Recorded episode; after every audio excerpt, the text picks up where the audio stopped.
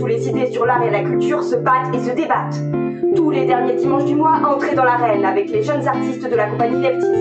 Inutile de sortir vos gants de. Tour de table, chronique, interview, création musicale et littéraire, tous les goûts sont permis,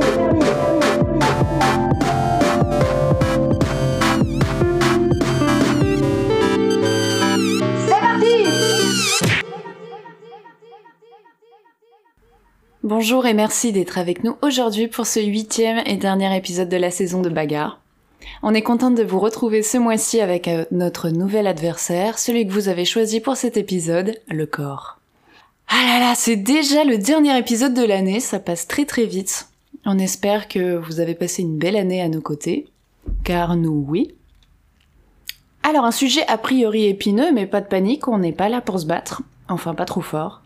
Pas de questions philosophiques ou spirituelles au programme, mais notre questionnement de jeunes artistes. Comment l'art permet de représenter différemment les corps? Au sommet de cette bagarre, nous aurons le coup d'envoi d'Axel suivi du point sur l'histoire d'Héloïne. Nous aurons le premier round où nous nous demandons comment le corps est transformé, modifié par l'art. Nous aurons bien sûr ensuite la rencontre amicale suivie du second round.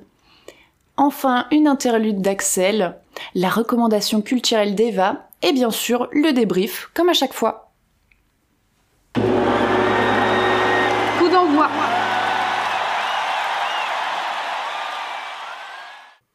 C'est très simpliste, mais partons de la base. Nous naissons toutes et tous avec un corps. Jusque-là, pas de surprise. Qu'on le considère comme un allié, un ennemi, un simple véhicule, tout ce qu'on vit, nos sensations se vivent avec et surtout par notre corps. Un corps, ça peut avoir une infinité de formes, de poids, d'odeurs. C'est notre essence même dans le monde sensible. La première chose que l'on perçoit de chacun et de chacune. De ce fait, le corps est soumis aux dictats de la beauté physique, aux attendus des genres selon notre emplacement géographique, notre époque. On le soumet ou non à ces attendus. On en est culpabilisé ou pas. Avec un corps, on parle, on bouge, on voit, on rit, on mange, on fait l'amour, on fait tout, et même volontairement ou non, on fait de l'art. Car pour un artiste, le corps, c'est le premier outil. C'est ce qu'on éduque pour suivre une idée créatrice porteuse de beauté esthétique ou morale, de sens, d'un message. Le corps de l'artiste travaille, se travaille, expérimente. Les pieds du danseur, les mains de la peintre, les cordes vocales du chanteur, le dos de la violoniste, les yeux de l'auteur, le souffle du circassien. On pourrait tant en dire tant la variété des usages du corps dans l'art semble infinie. Et c'est ce qu'on va interroger dans ce huitième épisode de Bagarre. On va vous parler du corps outil ou véhicule, du corps choyé, du corps contraint, le corps libéré tatoué l'expérimentation des limites de la douleur. Ça peut aller jusqu'où, un corps humain Comment la performance interroge-t-elle les limites de l'art et du corps? Comment l'art peut-il libérer et inversement?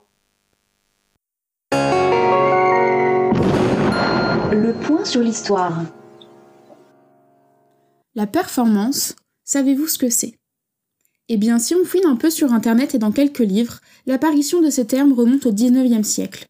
Les définitions qui en sont faites sont souvent très différentes. Il peut s'agir de musique, de danse, de théâtre, d'art plastique, de tout à la fois ou bien de rien. Une performance peut être en direct, enregistrée ou rediffusée. Elle peut être très longue ou très courte, répétée ou improvisée. En bref, c'est un terme un peu flou qui désigne une multiplicité de pratiques et de courants artistiques. Bon, tout ça c'est super, mais il doit bien y avoir une raison pour que les historiens et historiennes de l'art rangent sous cette appellation tout un tas d'œuvres. Quels sont les points communs entre toutes ces formes artistiques variées? Eh bien, je peux vous en citer quelques-uns. Avec la performance, l'œuvre artistique se confond avec l'expérience qu'on en fait. C'est-à-dire que l'œuvre en elle-même est aussi importante que sa réalisation et sa réception. Il s'agit généralement d'œuvres interdisciplinaires. Souvent, le corps est mis au centre de la performance, ainsi que la relation entre le créateur ou la créatrice et le public. La performance est également une pratique très liée aux luttes féministes et aux gender studies. L'un de ces courants, et celui dont je souhaiterais un peu plus vous parler, le body art, est né suite à la révolution sexuelle entamée dans les années 1960. Dans cette pratique, c'est le corps qui est au centre de l'œuvre. Parfois, le corps devient l'œuvre elle-même. Les artistes de ce courant travaillent sur l'idée que l'acte de créer doit être centré sur l'artiste et non sur l'idée abstraite d'art avec un grand A. Les rapports entre artiste et création sont remis en jeu. Et si le corps de l'artiste devenait vecteur de création? L'art corporel, ou body art, se concentre également de plus en plus sur les limites du corps, à partir des années 1970. Certains et certaines artistes explorent la douleur au travers de pratiques considérées comme violentes. On peut par exemple citer le travail de Marina Abramovic, qui se concentre sur la mise en danger du corps. Dans l'une de ses œuvres, elle manque de mourir asphyxiée sous un rideau en flammes. Elle explique son intérêt pour le danger ainsi. Je suis intéressée par l'art qui dérange et qui pousse la représentation du danger. Et puis, l'observation du public doit être dans l'ici et maintenant. Garder l'intention sur le danger, c'est se mettre au centre de l'instant présent. Interlude 1.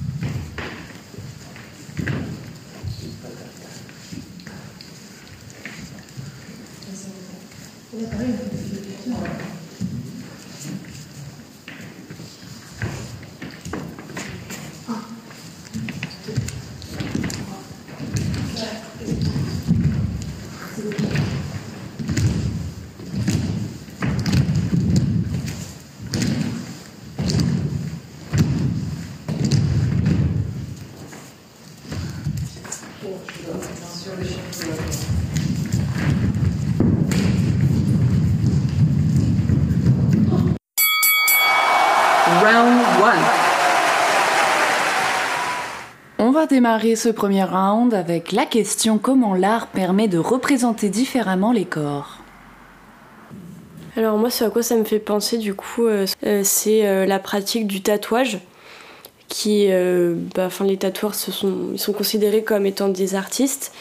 Donc déjà, il y a ça, le fait de porter l'œuvre d'un artiste sur sa peau, d'avoir justement résisté à la douleur de l'aiguille qui rentre dans le corps, le fait d'avoir un dessin qui va rester à vie. Disons qu'on sort quand même un peu d'un corps ordinaire et quotidien. Et en plus, il y a même des performances carrément de tatouage où euh, du coup euh, un artiste va tatouer une personne et la personne elle va garder ce tatouage à vie alors que de base elle le fait pour une performance, donc une œuvre d'art. Bah, c'est deux notions qui sont a priori différentes, c'est-à-dire la performance qui est dans l'idée du moment présent et euh, le principe même du tatouage qui est euh, tu t'imprimes un truc sur la peau, quoi, À vie. à vie. Oui, du coup aussi ce que ça, ce que tu disais, euh, Gabi, ça me fait penser, euh, ben, pareil, euh, la performance tatou, mais où le but c'est vraiment de supporter la douleur, où il y en a avec des grosses aiguilles, ils vont juste euh, ben, gribouiller, on va dire en fait sur la peau, faire des aplats de noir, et le but c'est de faire le plus mal possible à la personne tatouée et que la personne tatouée euh, supporte le plus longtemps possible. Et ça aussi, c'est en soi, c'est une performance artistique qui est sur le concret, parce que c'est le plus intéressant au final, c'est sur le moment présent, à quel point on tient. Mais ce qui va en rester, c'est vraiment une trace euh, qui restera là euh, à vie. Ces histoires de douleur et de sensations fortes, ça me fait aussi penser à, au performeur euh, Piotr Pavlensky, qui est un artiste, un performeur euh, russe, et qui est un peu connu aussi dans le paysage français à cause d'autres scandales, mais euh, ses euh, performances les plus connues, entre guillemets, c'est celles qui ont le plus choqué.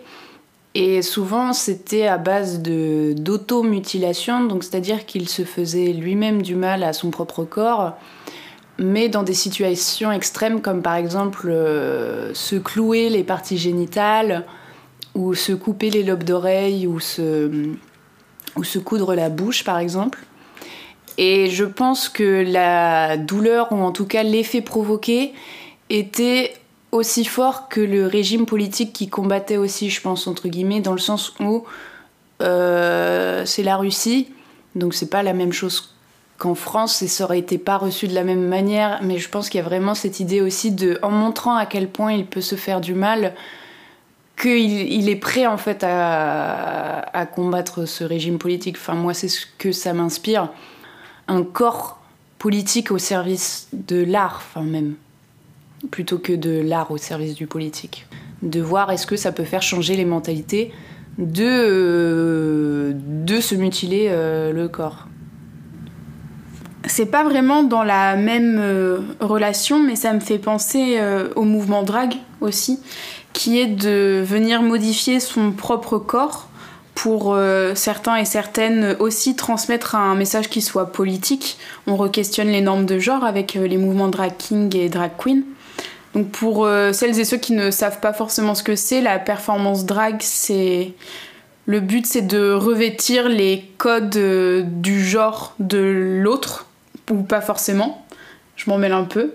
Quelqu'un fera une définition de ce que c'est drag beaucoup mieux que moi. euh, mais du coup, oui, le rapport entre les mouvements drag et ce dont tu parlais avec euh, l'artiste russe, on a aussi cette notion de corps qui peut devenir politique et aussi du fait de transformer son corps et son propre corps pour essayer de, dire quelque chose d'autre ou de montrer quelque chose d'autre. Donc c'est une notion qui est également intéressante, je pense. Donc du coup, pour rappel, euh, drag, ça vient de dress as a girl, qui veut dire s'habiller comme une fille. Et en gros, à la base, c'était principalement des hommes homosexuels qui pratiquaient ça et qui donc revêtaient des attributs attribués au genre féminin.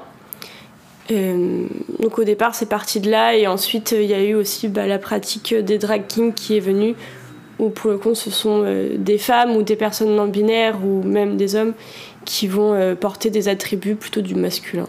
Mais Céline va pouvoir vous parler plus en détail de tout ça. Et euh, du coup, à partir de, cette définition de drague, euh, bah, euh, enfin, je veux dire, les pratiques et la société aussi ont évolué. Et ce qui est intéressant en drague, avec les corps humains, à mon avis, c'est que c'est aussi une manière de, de choisir comment on va performer le genre, et ça va donc modifier son rapport intime à son corps, ça peut modifier du coup la manière dont on se présente. Moi, je vois que typiquement quand euh, je suis en king, euh, mais je vais avoir une autre démarche parce que je suis perçue en tant qu'homme, donc je vais performer cette espèce de truc en mode euh, je vais avoir les hanches plus. enfin, les, les, jambes plus écartées, les épaules plus en arrière. Il y a vraiment. Ça conditionne aussi la manière de porter son corps et d'être perçu par les autres. C'est aussi une manière de dire à tout le monde, et bien qu'au quotidien aussi, nos corps sont soumis à ces performativités du genre.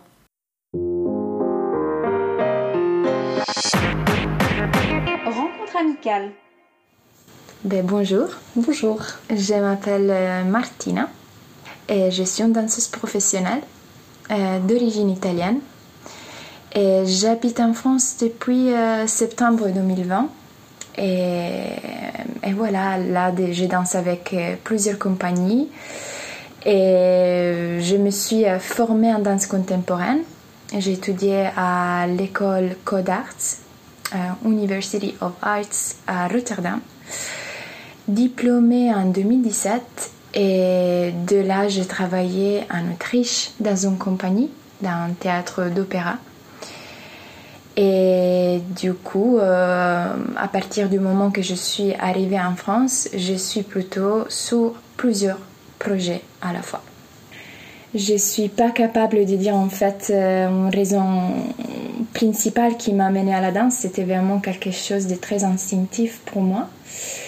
Et euh, j'ai commencé avec la danse classique et, euh, et ensuite, vers les 14 ans, j'ai compris que ma vocation c'était la danse contemporaine.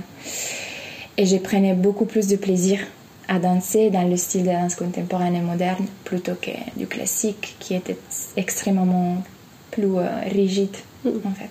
Voilà, plus, plus libre. Évidemment, mm. le classique m'a donné euh, beaucoup d'outils euh, pour la compréhension de mon corps, de comment je, je, suis faite anatomiquement et par rapport au mouvement, mais dans un sens, ça a beaucoup limité les choix. C'est un code très spécifique. Ouais. Voilà, là, euh, j'ai 28 ans et je peux dire d'avoir eu de la chance de n'être pas rentrée dans une école classique comme l'école de la Scala par exemple. Par exemple, je pense à rapport, à, ben, rapport avec euh, la bouffe par exemple que c'est un ben, ça existe euh, voilà des existe extrêmement du, du stress autour de, de, de, de, la bouffe, de l'alimentation, de la, de la forme physique du danseur. Et l'idée qu'il faut évidemment euh, appartenir à un idéal physique qui pas tout le monde a naturellement. On est, euh, on est tous et toutes différentes. Et il faut respecter ça. Et un classique, c'est l'idée de euh, avoir une homologation, si tu peux dire ça, euh, entre voilà tout le monde. Une grosse armée de, de danseuses et d'être extrêmement beau sur scène. Mais voilà, backstage, c'est pas toujours facile. Surtout si tu as si tu es petite, tu es un enfant hein, de, de, de, 10 ans, 14 ans, adolescent, avec euh, les développements du corps, ça c'est plutôt compliqué. Ouais. Mm. Par contre, aussi, euh, j'ai fait aussi une formation euh, ben, contemporaine, mais qu'il y avait aussi beaucoup de classiques à l'intérieur. Et là, par contre, c'était plus dur, plus dur, encore une fois, parce que euh, ben là, encore une fois, le rapport avec le corps et la bouffe était euh, toujours une thématique assez présente. Euh, un peu parce qu'il y avait cette stress de, de, de, de, contrôler ce que tu mangeais, combien. J'ai perdu énormément du poids. Et ben, je suis pas tombée malade, mais autour de moi, j'ai quand même j'avais des amis qui étaient de plus en plus maigres, euh, qui perdaient énormément du poids et voilà, il y a beaucoup de questionnements. Ensuite, euh, dans l'école de Rotterdam, quand je suis rentrée dans l'école, j'ai pesé peu. Et là, ils m'ont mis vraiment sous euh, surveillance. Ils m'ont dit, il faut que tu prennes du poids en fait. Parce que si tu veux continuer à danser avec euh, cet style, quand même la danse contemporaine demande beaucoup de, de force aussi musculaire, il faut que euh, tu, tu, tu, manges bien et prends tes, tes 3-4 kilos et ensuite, euh, voilà. Ils ont fait beaucoup attention à ça. Et je suis très contente en fait. Moi, j'étais suivie par de médecin sportif aussi, euh, un diétologue, euh, un coach mental aussi. Euh, voilà. C'était pas effectivement, c'était quand même un, un grosse aide pour comprendre aussi que ce que j'avais vécu, c'était pas forcément la bonne la, la, chose à faire en fait, que c'était pas le seul chemin à prendre. Ouais. ouais.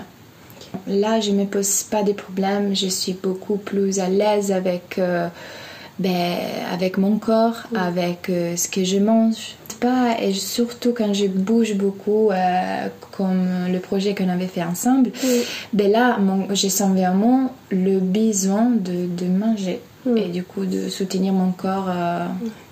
Ouais, avec de l'énergie, oui, le corps qui travaille, exactement.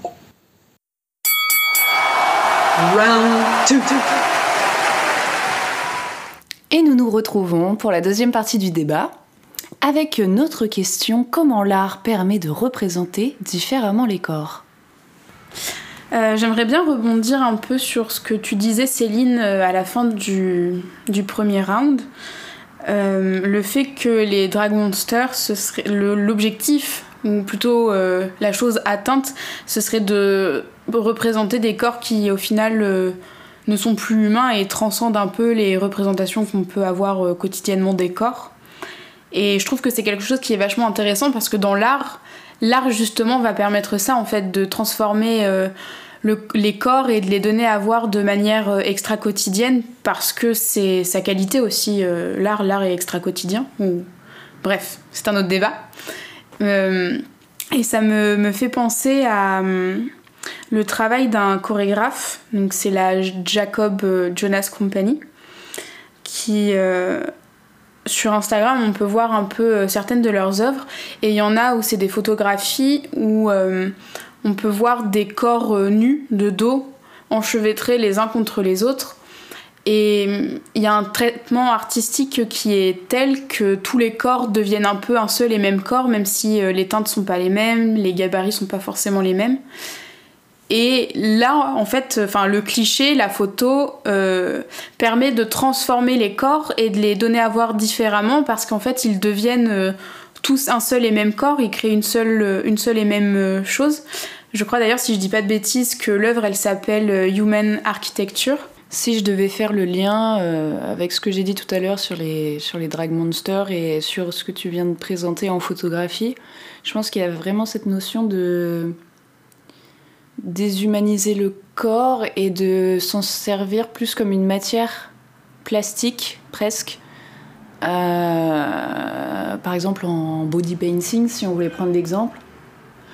Euh, ça sert littéralement de support pour pour un visuel et, pour ce genre de choses. Et c'est qu'on n'a plus trop cette notion de corps euh, habité, enfin euh, fonctionnel, qui, qui va euh, être dans l'action, mais presque, enfin souvent, un corps un peu plus au service des autres et de leur création et de leur créativité, j'ai l'impression.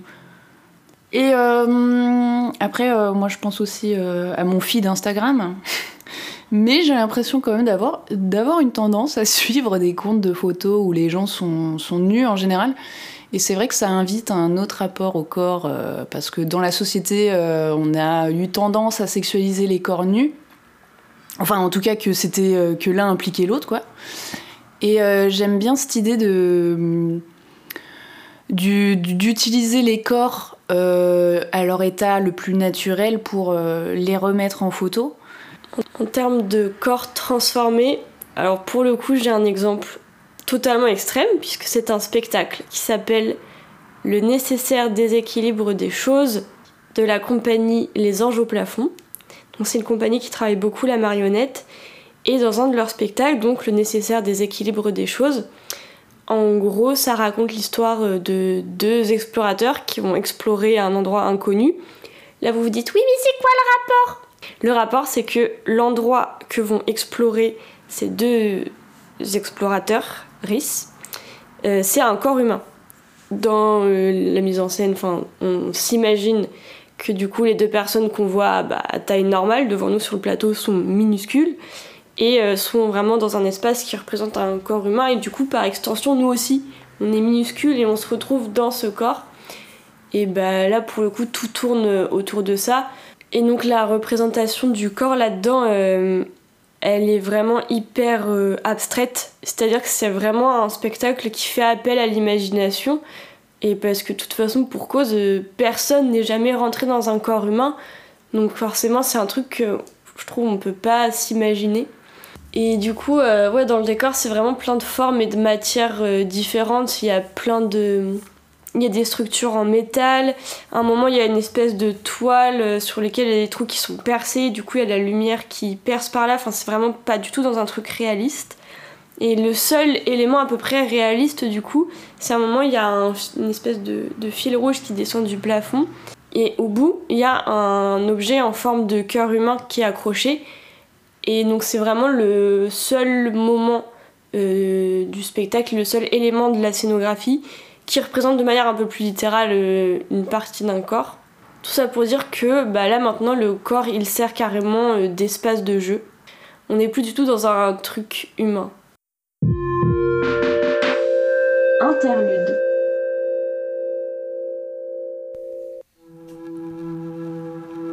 Vous m'excuserez de casser l'ambiance, mais vu qu'on parle de corps, il faut que je me lance. Je préférais me cacher, être discrète, regarder les gens sans m'avancer. Un corps lourd, souvent douloureux, maladroit, une peur inextinguible de tomber. Et alors qu'un corps rimait avec sport, la panique. Des plans toujours plus nombreux et surtout bien foireux pour éviter les vestiaires publics, des t-shirts longs, cuisses cachées, ventre invisible, j'imitais le mot de pudeur, alors que tout ce que je ressentais, c'était de la peur. Je voulais juste prendre le moins possible de place. Ni menu ni svelte, l'effort créant la douleur, j'ai vite appris en autodidacte la haine de mon enveloppe. Il y a mon corps et mon esprit, deux entités distinctes. Il y a mon corps qui emprisonne mon esprit. La pudeur exacerbée en public et dans l'intimité.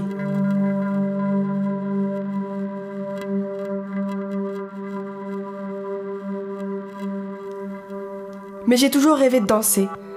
Un jour, j'ai réalisé que sur une scène, tout cela s'effaçait. En dansant, utilisant ce corps dans un but artistique, tout ça s'efface. Je ne veux plus prendre le moins de place car je suis à ma place. Bouger un pied, une main, les hanches. Bouger, juste bouger, m'aura imposé cette pensée. Je suis mon corps. À moi d'en faire ce que je peux.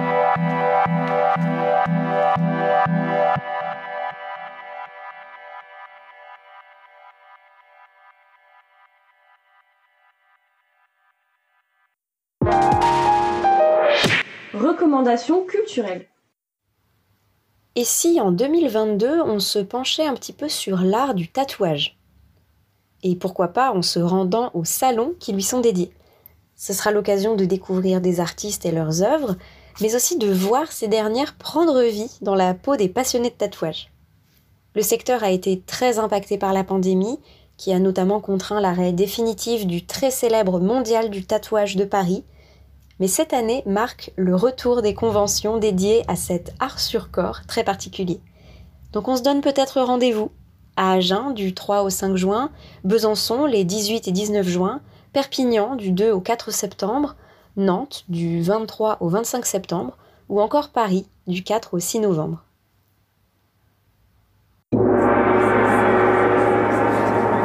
Le débrief. Avec tous les, exemples un peu qu'on a cités précédemment, au final, euh, on cite aussi beaucoup des choses où le corps euh, ne devient autre chose qu'humain. Donc avec les drag monsters, ben, c'est une, identité qui sera pas genrée, qui va devenir peut-être même monstrueuse ou qui va représenter d'autres choses. On va avoir des corps qui sont désexualisés et qui euh, vont former un tout.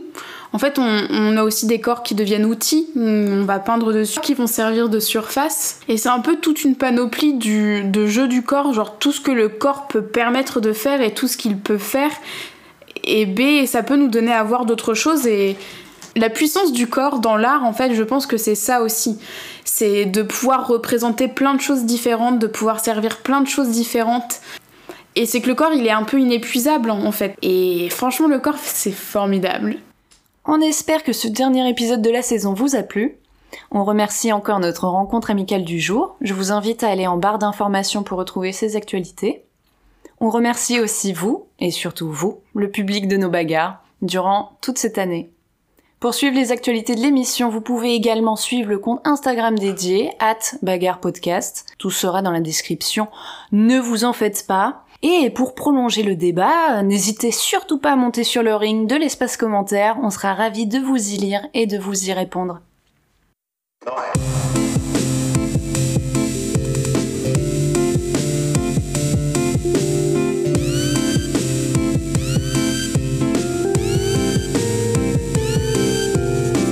Cet épisode est produit par la compagnie Neftis avec Axel Blondel, Gabriel de Courmeza, Céline Gare, Eva Goudard et Eloïne Velaine.